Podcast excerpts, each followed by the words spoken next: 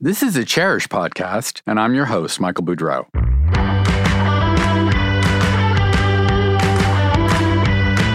I'll be taking you for an inside look behind the glamorous facade of the interior design industry. At a time when every aspect of the business, from sourcing to trends to marketing to dealing with clients, is undergoing rapid change. Any creative person needs to have a healthy ego because rejection is inevitable and setbacks are guaranteed. And anyone who starts a small business is taking a big risk. Nearly half of all new businesses fail each year. So, how does a designer, after years of education, training, and often working with an established designer, work up the courage to go out on their own? How and when do they know they're ready to launch their own firm? I have with me today three designers who have made that leap successfully, but they also have vivid memories of the early years on their own, know how difficult the transition can be, and learn many of the pitfalls, and even have some advice on how to avoid a few. First up is Washington, D.C. based designer Zoe Feldman. Zoe studied interior design at Parsons School of Design and trained under AD 100 designer Alexa Hampton at Mark Hampton Inc.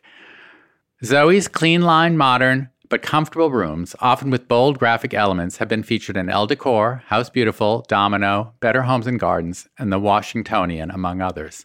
Welcome, Zoe. Hey. Hi, Michael. Hi. Thanks for having me. So glad you're here. Leyden Lewis is a trained architect and fine artist who, with his Brooklyn based firm, Design Studio, creates poetic and culturally sensitive homes, public installations, and furniture inspired by the rich Caribbean heritage of Trinidad and Tobago and classical European modernism. His artwork has been shown at the Studio Museum of Harlem, and his firm's work has landed him on Elle Decor's A list and garnered coverage in AD, New York Magazine, and House Beautiful. Hello, Layden. Hello there, Michael. Pleasure to be here. So glad you're here. I'm also pleased to have with us Chicago based designer Summer Thornton. After years of working with a variety of designers, Summer launched her own firm in 2007 and quickly became known for her fanciful, romantic, and exuberantly colored interiors. Her work has been featured in Architectural Digest, Elle Decor, House Beautiful, and Traditional Home, and her irreverent and witty take on traditional design has made her a star on Instagram. Her first book, Wonderland, has just been published by Rizzoli. Welcome, Summer. Thank you, Michael. Excited to be here. Okay, before we get started, I just want to thank Emily Devereaux. She's a listener who suggested this topic. And as always, we'd love to have your ideas for future episodes.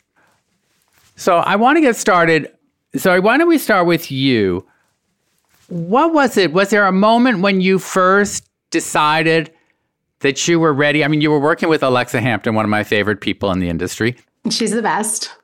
Uh, so, what made you say, you know, much as I love Alexa, I think I'm ready to go on my own? Was it a client who approached you, or how did it happen? Well, I didn't do that, and I probably would have never done that because I was really happy with Alexa. Oh, okay, good. Yeah. Interesting. So, what actually happened is I ended up moving from New York and moved back to my home state, which is Florida.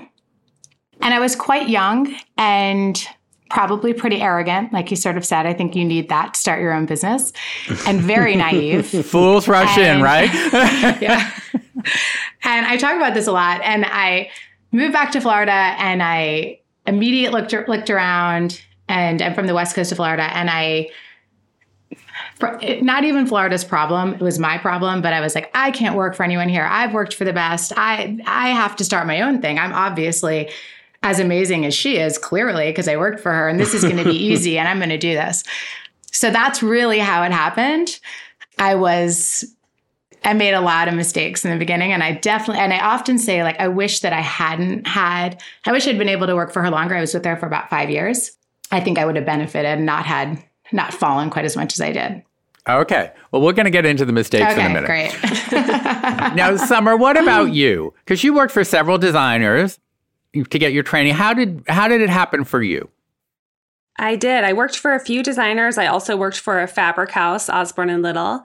Oh, um, I didn't here, know that. Yeah, mm-hmm. here at the Merchandise Mart in Chicago, which was that was a really fun experience just seeing the business kind of from another side. And then I actually I studied business in school and I I studied entrepreneurship, so I kind of apprenticed with a designer my um, during my education and then I I think you said arrogance, uh, Zoe, and mine was maybe naivety. I just knew that was something I wanted to do. I didn't realize I was too young to do it. So I just went ahead and did it anyways. I started my firm at 25 and learned the hard way, I guess, and kind of never, never looked back from that moment. Right.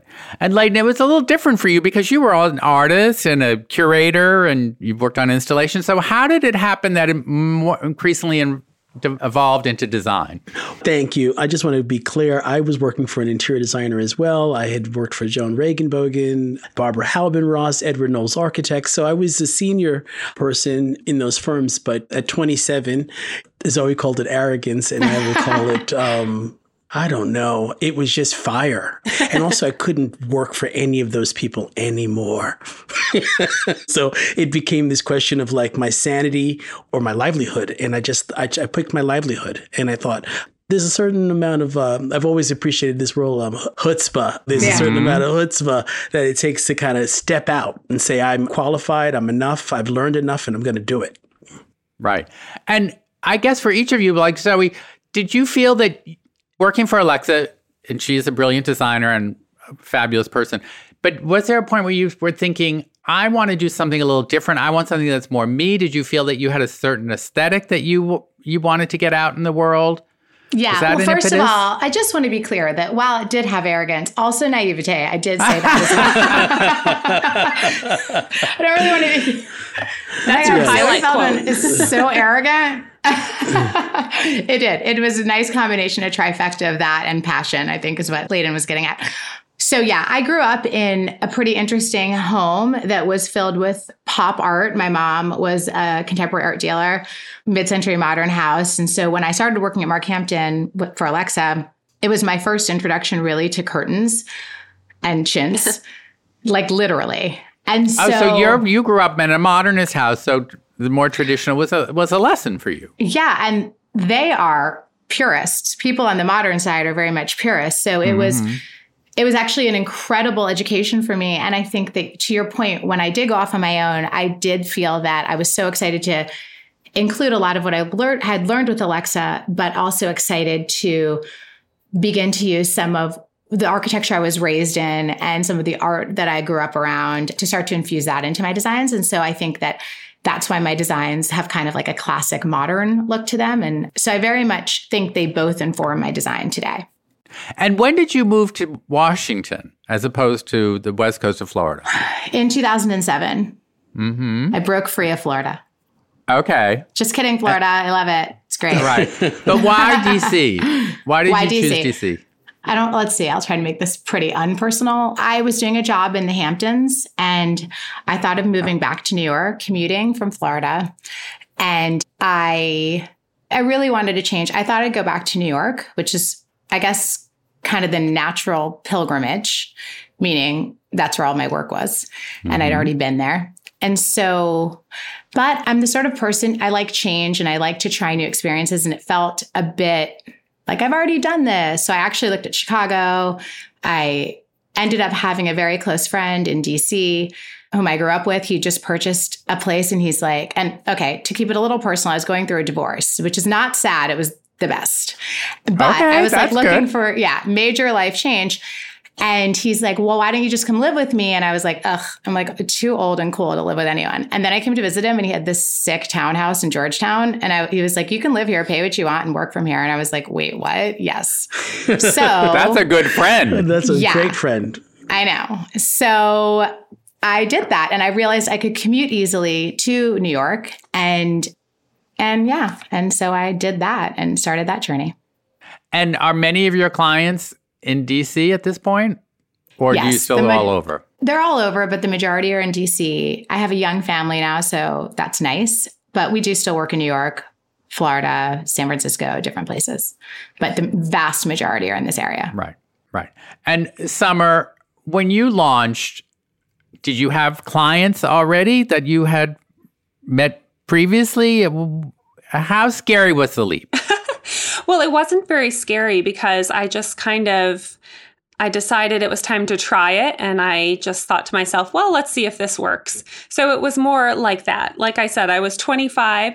My husband was in advertising and he had a full time job. So it didn't feel, I didn't have children yet. So it didn't feel as scary as it might if I did it later on in life. And you weren't had, betting the whole bank. No, I didn't have much bank to bet. So I think my father gave me a loan actually for $500 to start a website. So that was. That I hope was, he didn't charge a lot of interest. he, he, didn't. I, will have to ask him if I ever gave it back to him. Um, but no, we, we just kind of, my husband and I really started it together. And we, I remember calculating out how much we needed to make the first year to make it a viable option for me to leave my full time mm-hmm. job. And I had a few clients and then I actually ended up landing a pretty large client in the first year, and then actually two large clients in the first year. And the second large client I landed is actually still a client today. So they were definitely one of my big breaks and had a just a beautiful apartment in the Palmolive building here in Chicago. And it was my first published project. Right. But how did they find out about you? These bigger clients? You know, because you clearly had started out on your own, but I assume you didn't have a big ad or social media budget. I did not. I had zero budget, but my husband, Josh, being in advertising, had a lot of ideas to get around that.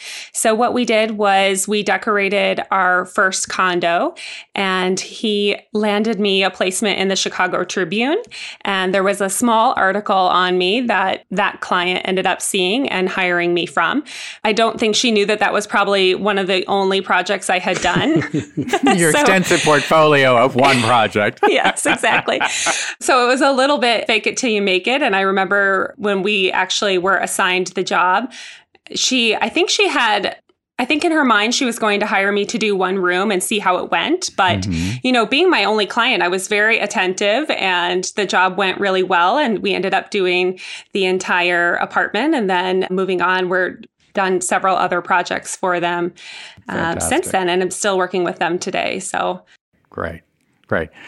Now, Leyden, you were clearly chomping at the bit. So, how did this happen? How scary was it? Because, first of all, you were a man and a black man yes. going into the design speak, industry. Speak it. Speak it. you know, uh, you know, you know, so, Michael, let it out. Yeah, you know, exactly. So was it? Was it? Were you more apprehensive for that, or you know, one of the things about being, I also went to Parsons and being creative. Mm-hmm. I, so I, have had a, a, couple of different iterations of how this career life of mine actually works. I went to Parsons. I mm-hmm. started off as an academic. I taught a lot. So I've always been very aware that from the beginning that my projects weren't going to cover all of my personal expenses. So I taught, which I still absolutely adore and love doing. I teach at Parsons. I teach at New York School of Interior Design, and I will continue to do that. So I've always supplemented or thought of teaching as part of my overall game plan. But I had great circumstances. My boss at that time was getting married to a very wealthy man. And all of a sudden, I was the senior designer over projects that were happening in Palm Beach, Quogue, and New York City simultaneously, in which I was heading and not bad to cut your teeth on, mm-hmm. you know, a billionaire's homes, right? So all of a sudden I was, ah, here we are. And then after those projects were, and basically I understood that she'd be winding down and I'd be taking over whatever clients she may have had at that time. I basically kind of adopted one client that started my career. Mm-hmm. And after that, I we had done myself. I started my business with a woman named Catherine Kim. It was called Kim Lewis Designs. And that year, we did a show house up in Harlem, and Harry Hinson walked into that showroom and said, "We want you to do Kips Bay." So in wow. 1999, I was the first, you know, I consider myself to be the first black interior designer to participate in Kips Bay Decorator Showhouse. And I did that at the age of 29 years old.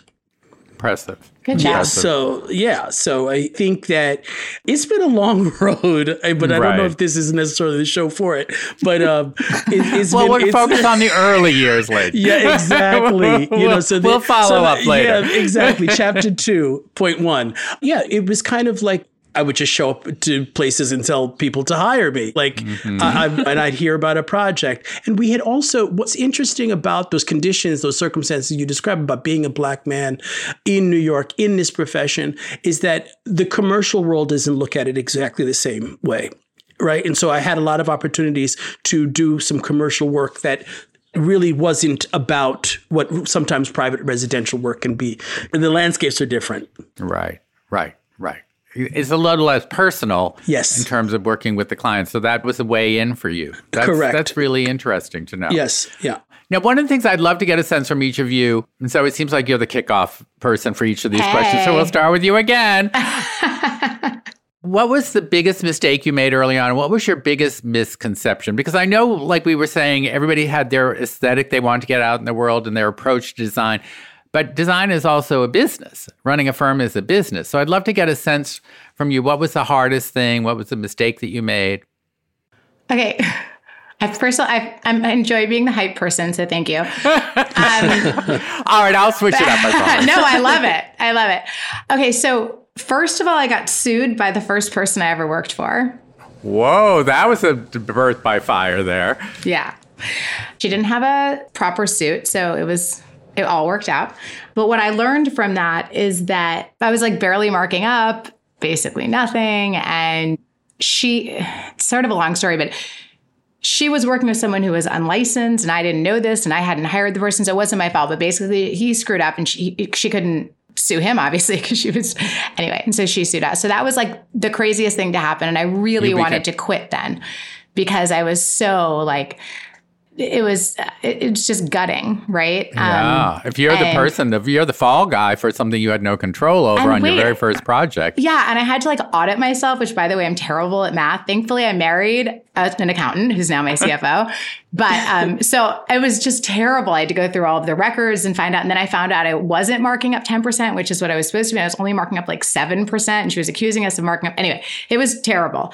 So I think that mistake was not understanding who else was on the team and vetting them properly and making certain that everybody is licensed and insured. And I think that's really important, even if you're not hiring the people, but that you're surrounded by a team that's vetted and professional. Otherwise, really, really bad things can happen. So I learned that very quickly and also to make sure you get someone. I, this took longer to learn, but an incredible finance person. Yeah. Okay. Very good advice. Summer, what about you? What was some early misperceptions that you had, shall we say? Well, let's see. I think the misperception, or one of the hardest things when I was starting out, was really building not only the team of like subcontractors and architects and builders and all of those people, drapery people, upholstery people, but also building our internal team. So mm-hmm. that's been something that was probably the most challenging piece of the puzzle that maybe I didn't understand would be challenging because in my naivety I thought well everybody wants to do this right? Everybody wants to work with us right? This is going to be so much fun. Why wouldn't Um, they? why wouldn't they want to? We have great projects. We're fun people. This is going to be amazing. And we have had really good employees over the years but i think that is one of the most challenging things when you're starting your own business is actually the hiring process. And not only hiring people that are qualified for the job but also people that you want to be with 24/7 people that you want to travel with people that you want possibly in the early days share hotel rooms with people that you want to go on this journey with. And I'm fortunate enough to still have four of those original people with me, one of them being my husband, thankfully, and another one being my cousin, and then two of my other original employees. But that that is like such a challenging piece of the puzzle that I think I miscalculated in the beginning how difficult that would be to set up the right team. Right. And I think hiring is something that's always going to be hard, no matter how Yes. established you are, but, but especially when you're new and people Yes. don't know you, don't know your work, to get people who of the level that you want is going to be really, really difficult. So, like, Right. what about you? What was one of your, your big problems or mistakes that you made early on? partnership I should not have ever Oh. gone into partnership with Oh, anyone. that's another that's, That's my thing. big that that's my big early failure, and I'm I'm big into failures. I fail all the time.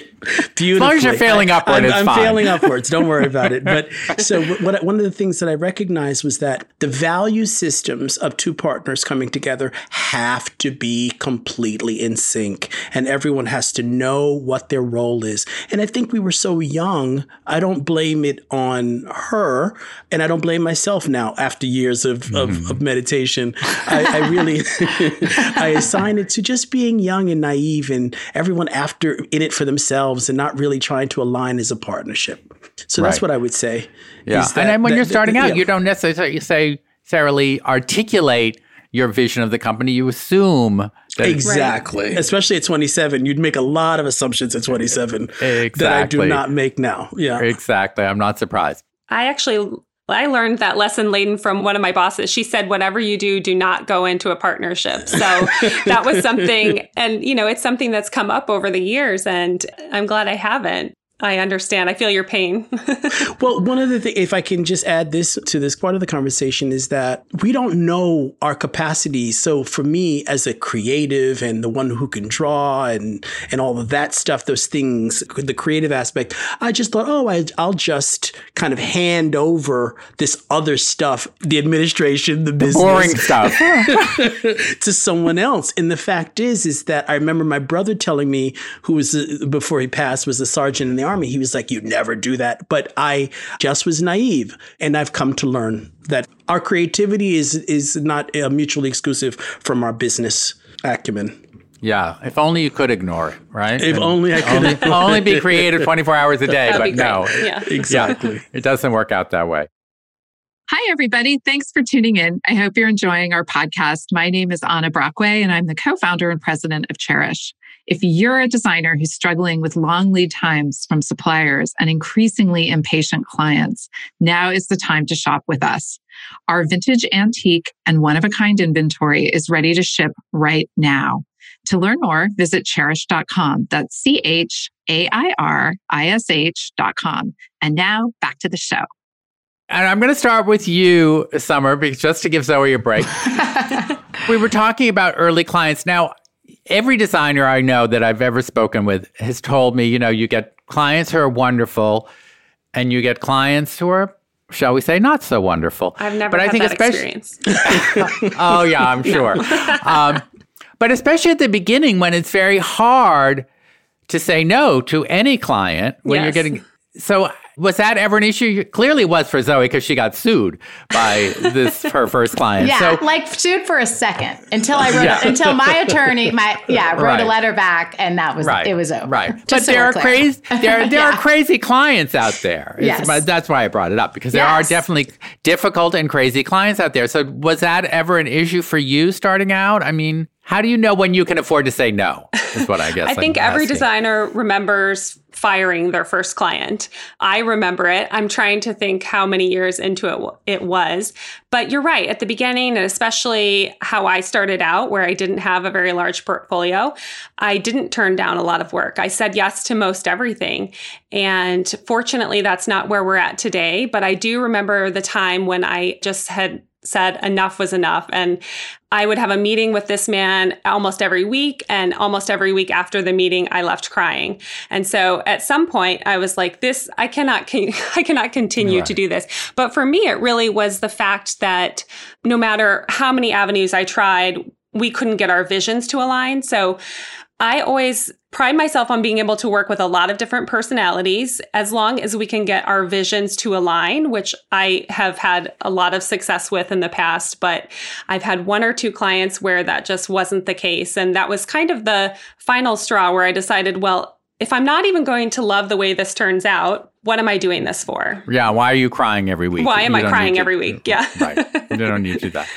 So, Leyden, what about you? Would, would you have any difficult clients at the beginning? All the time. No, no, no. I have difficult silence all the time. I don't. I don't know. Uh, I still to this. Well, only because I've, again, I'm going to go back to values is in understanding. Like today, I had an experience where after tons of computer generated drawings and hand sketches, the client's like, "Oh, now that it's installed, I get it." And it's like, "Listen, that is that's late," you know. and so, and he's getting excited about a process that he can't afford anymore in a lot of ways because of time and money that has gone into certain things being executed. So dealing with difficult clients is an ongoing practice for me. I have to admit, my creativity leads me to a very short fuse emotionally. And it's mm-hmm. kind of like, I don't know if every client is difficult. I'm a diff, I, I could, some, maybe I'm a difficult person. I'm not sure sometimes. You know, if you're not listening to everything I say, does that make you difficult?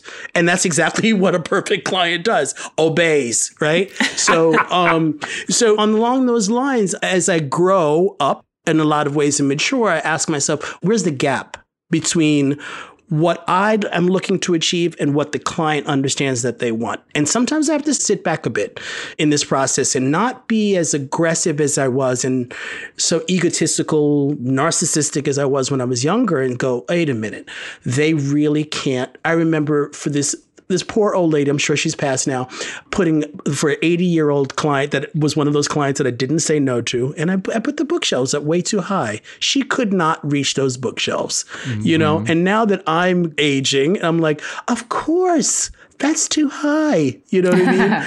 you know, you know, and so it's those kinds of small things that I used to feel be very argumentative about. However, I can now see the other side of it. Yeah, it, that's a small little example. Right.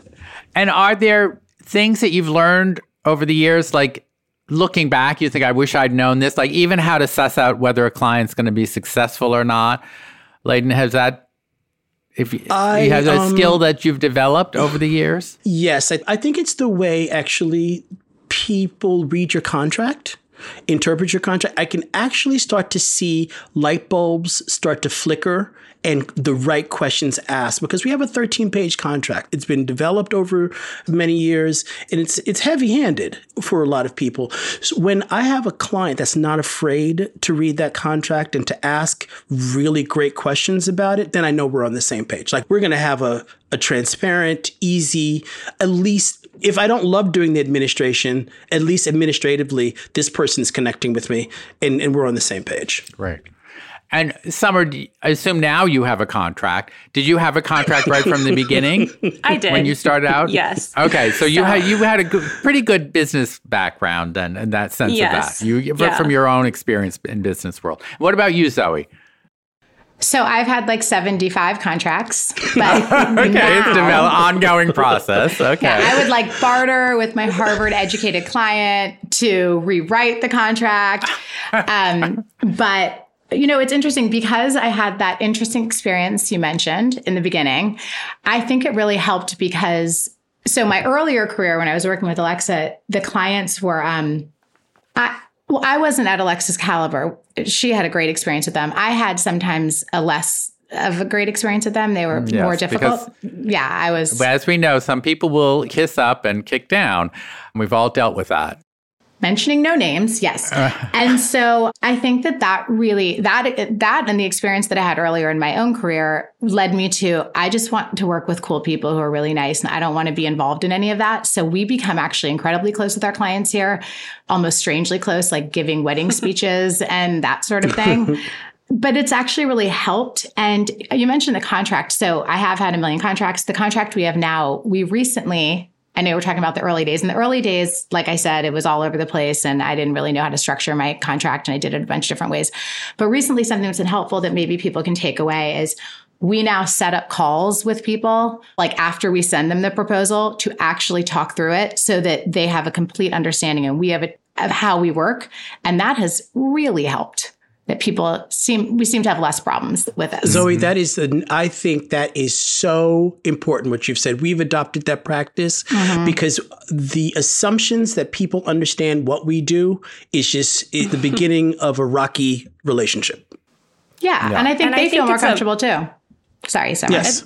Oh no, I I always think it's a bad sign if a client just signs the contract without reading it. That means that they don't actually respect the contract. So I'm always open when clients have questions about the contract. I think that's a good sign means that they're taking it more seriously. Yeah, if they don't respect the contract, they're probably not going to respect the process. Right, exactly. Mm. Yeah, and I think that's something you know how committed somebody is and how much they care. And if they don't care about the design of their home, then they're not a person you want to spend time with.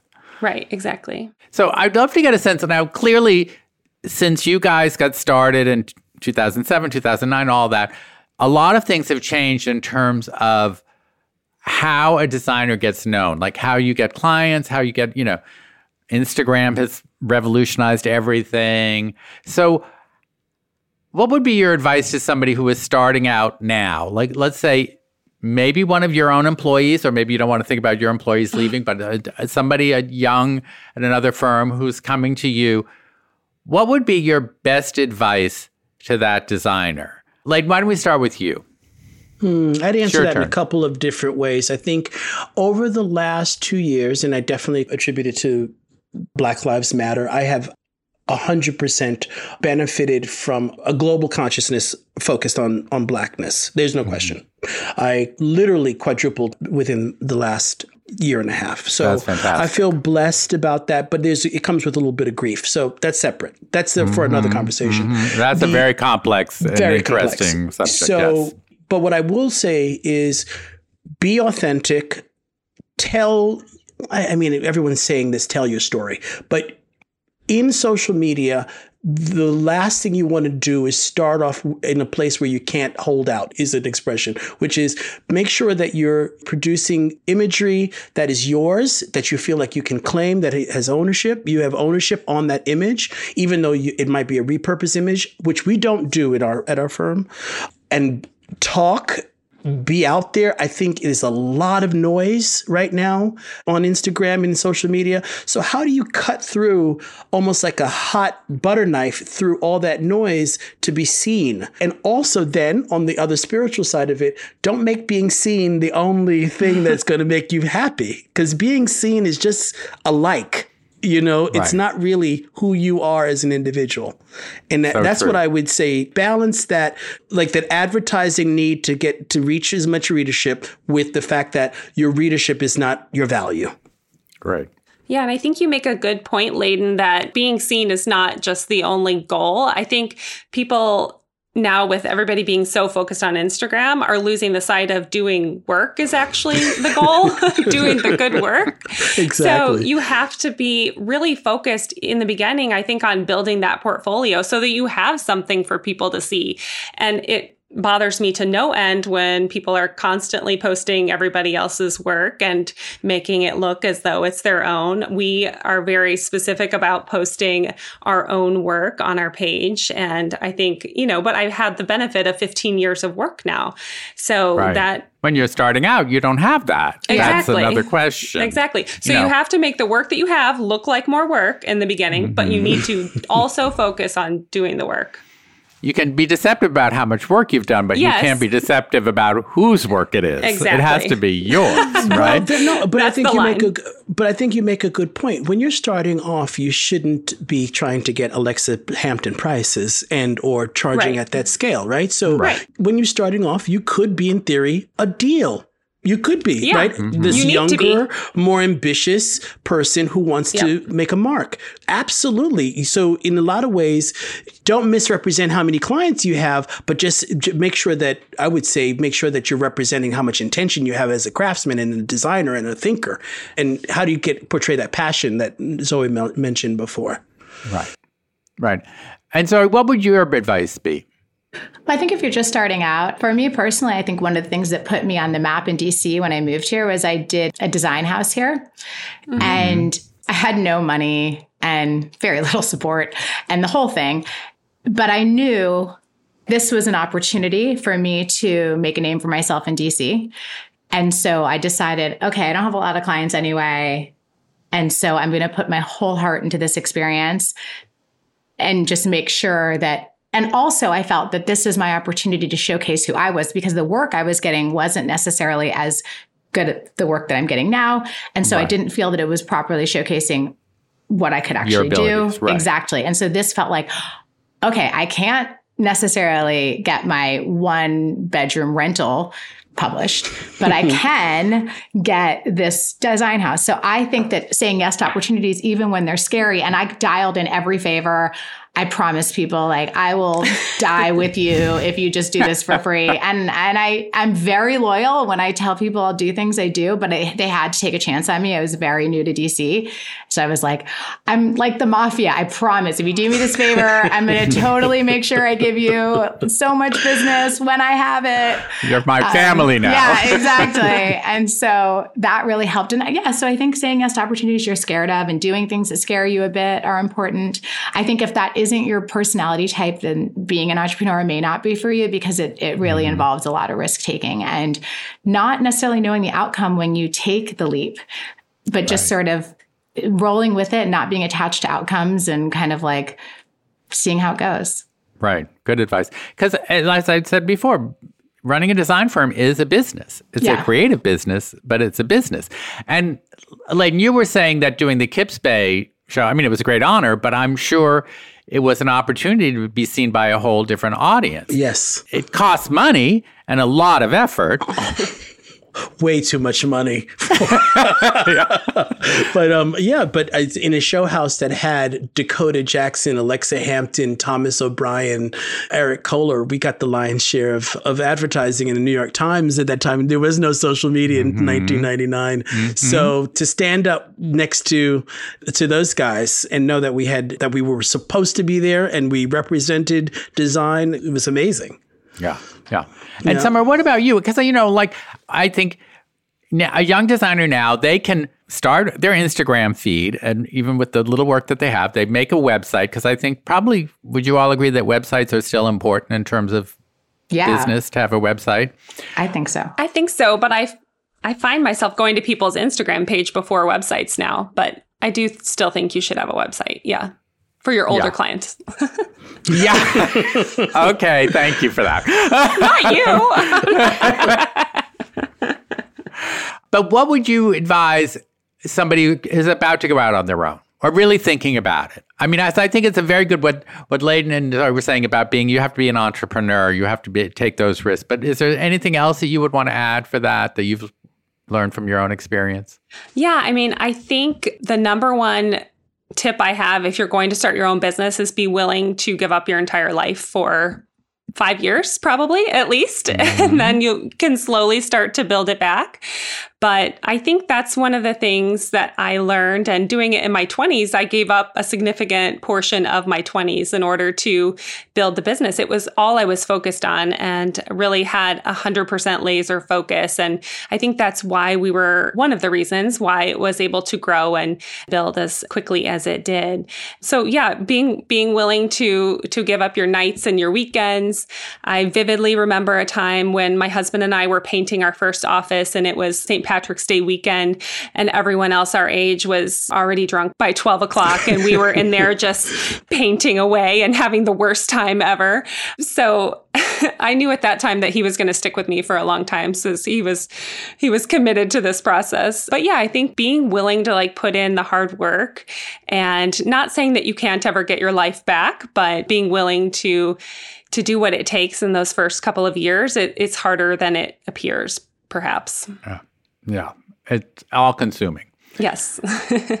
and here's a question that maybe you haven't encountered this, but have any of you had a team member, a staff member that you realized was at the point that it was actually time for that person to go out on their own? That your advice to them is we've been working together for X number of years. I think you've learned everything I have to teach you now it's time for you to go out on your own. Has that ever happened? How do how do you know when that happens and or maybe it hasn't happened to you guys? I have that experience with an existing employee right now who I think is like so incredibly talented and we have this we openly and has been with me since I'm trying not to okay since an intern. Wow. But funnily I think that by talking a lot with them and moving them around to where maybe make certain that it feels constantly different and engages mm-hmm. their strengths and trying to make it inspiring and as, as though they're building something also for themselves. I mean, that's one of the things I like try to do here is to um, and and continue and are and trying to do even more in the future, which mm-hmm. is to allow people to brand within our company than just for me to get all of the credit. Mm-hmm. So to think of it as more of an ensemble cast where people don't necessarily have to leave in order to thrive. Because I I understand the desire to leave. I mean, one of my probably best features and worst is like empathy. And so I do have this feeling. I, I feel like they're, I don't want to clip anyone's wings and make them stay with me forever and not to feel that they can have the same experience as I have. But of course, I also want to have the people stay forever who are wonderful and make me happy and do great work and all the things. So I think trying to find out is there a way that we can restructure things to get you excited and keep you here and make you feel that you can learn more and don't have to leave? I think that is very possible, but it can, it's about getting pretty creative about how you look at things and being pretty fluid with people's trajectories. Boy, I think I want to come work for you, Zoe. Really? like a great boss. oh my God, we are hiring. yeah, but you're only hiring talented people, so that's that, that lets oh, me out. Oh, so you won't do. Yeah, yeah, yeah right. I won't do. What about you, Leyden? Oh my goodness. I picked the two people that are closest to me who are really running my office. I handpicked them from teaching them. And they're both uh-huh. master's degree students. I teach it uh, that I've taught at New York School of Interior Design. The thought of them not being in my orbit is not very comfortable for me. so I'm working on that, Michael. I'm actually okay. working. I have had other people who have worked for me and it's been very, very sad when they, unfortunately, I haven't had those conversations and, and I don't, I hope I didn't set it up that way that in order to communicate that we're open to discussion. But certain people, I think we create such family dynamics here is that it's just mm-hmm. like, I've got to leave and, and I'm leaving because they've made a decision and they'll kind of, before I know it, it's happened. yeah. I mean, you can't always plan out and help them. Right. Sometimes it's just uh, like a break, like or something happens, they're moving or they got offered a job. You have to be accept that. I mean, yeah. And over the last two years during the pandemic, it, people came and went and yeah. we didn't kind of know where we were, where, yeah. where the office was. Right. We, you know, yeah, that complicated everything. That complicated oh a whole God. bunch of stuff. Right, so right, right. I hope and I answered the question. Summer, what about you with your team? Have well, you ever had that somebody come to you and say, "I want to go"? Yeah, I have had. I actually had two people that started their own business together that worked they both worked for me at the same time and and it was quite a few years ago at this point, but we still chat a lot and we send them business occasionally and things like that. So I know I know them and I know they're good designers and I know that people will be in good hands with them. So in some ways it is nice to build some sort of referral base out.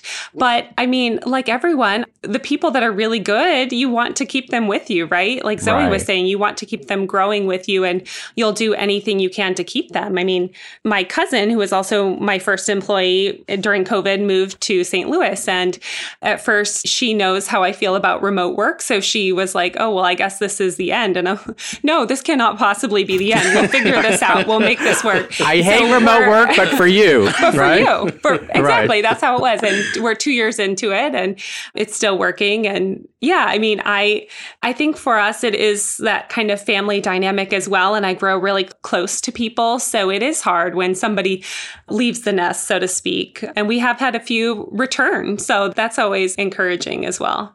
That is that's a real compliment to have somebody return. Yes, because it always also, feels like a win that day. Yeah, and I, I I think that people go out on their own, but not as you were saying, Zoe. Not everyone's got the temperament to run their own business and to deal right. with all the aspects of that. And I don't think there's anything negative about somebody deciding, you know what, I preferred working for Alexa Hampton than running right. my own business or whatever and going back. And I think that that's something that talk about being authentic to who you are. If that's who you are, that's wonderful. And Alexa, you guys would all be happy to have that person back if they're in the right role and they're that talented. Because going out on your own, it's a scary thing. And, you know, I, I so appreciate you guys sharing some of your experiences and your memories. Maybe some of them weren't such positive memories of your early years, because I think it's so helpful for people to see You guys are so successful and are so prominent, but it wasn't always the case. And that's something I think is valuable for designers to remember. I mean, I also think when you're considering going out on your own, there's different degrees by which you may want to grow a business. Like my Oh, version of world domination is not everyone's vision, right? Some people just want to have a really healthy business. Some people want a really balanced life. I think that if you do interior design, what's interesting about this field is you can keep it small and feel really satisfied and do, you know, mm-hmm. work depending on Very what your needs point. are. And it can be for women very flexible. We're very focused here on since it's such a female dominated business and I'm a mother of young children, how can we build something that's sustainable for women, make this a really positive environment for women, in this industry? And I think that for people who maybe are thinking of going out on their own, this is a good field and it doesn't have to be scary.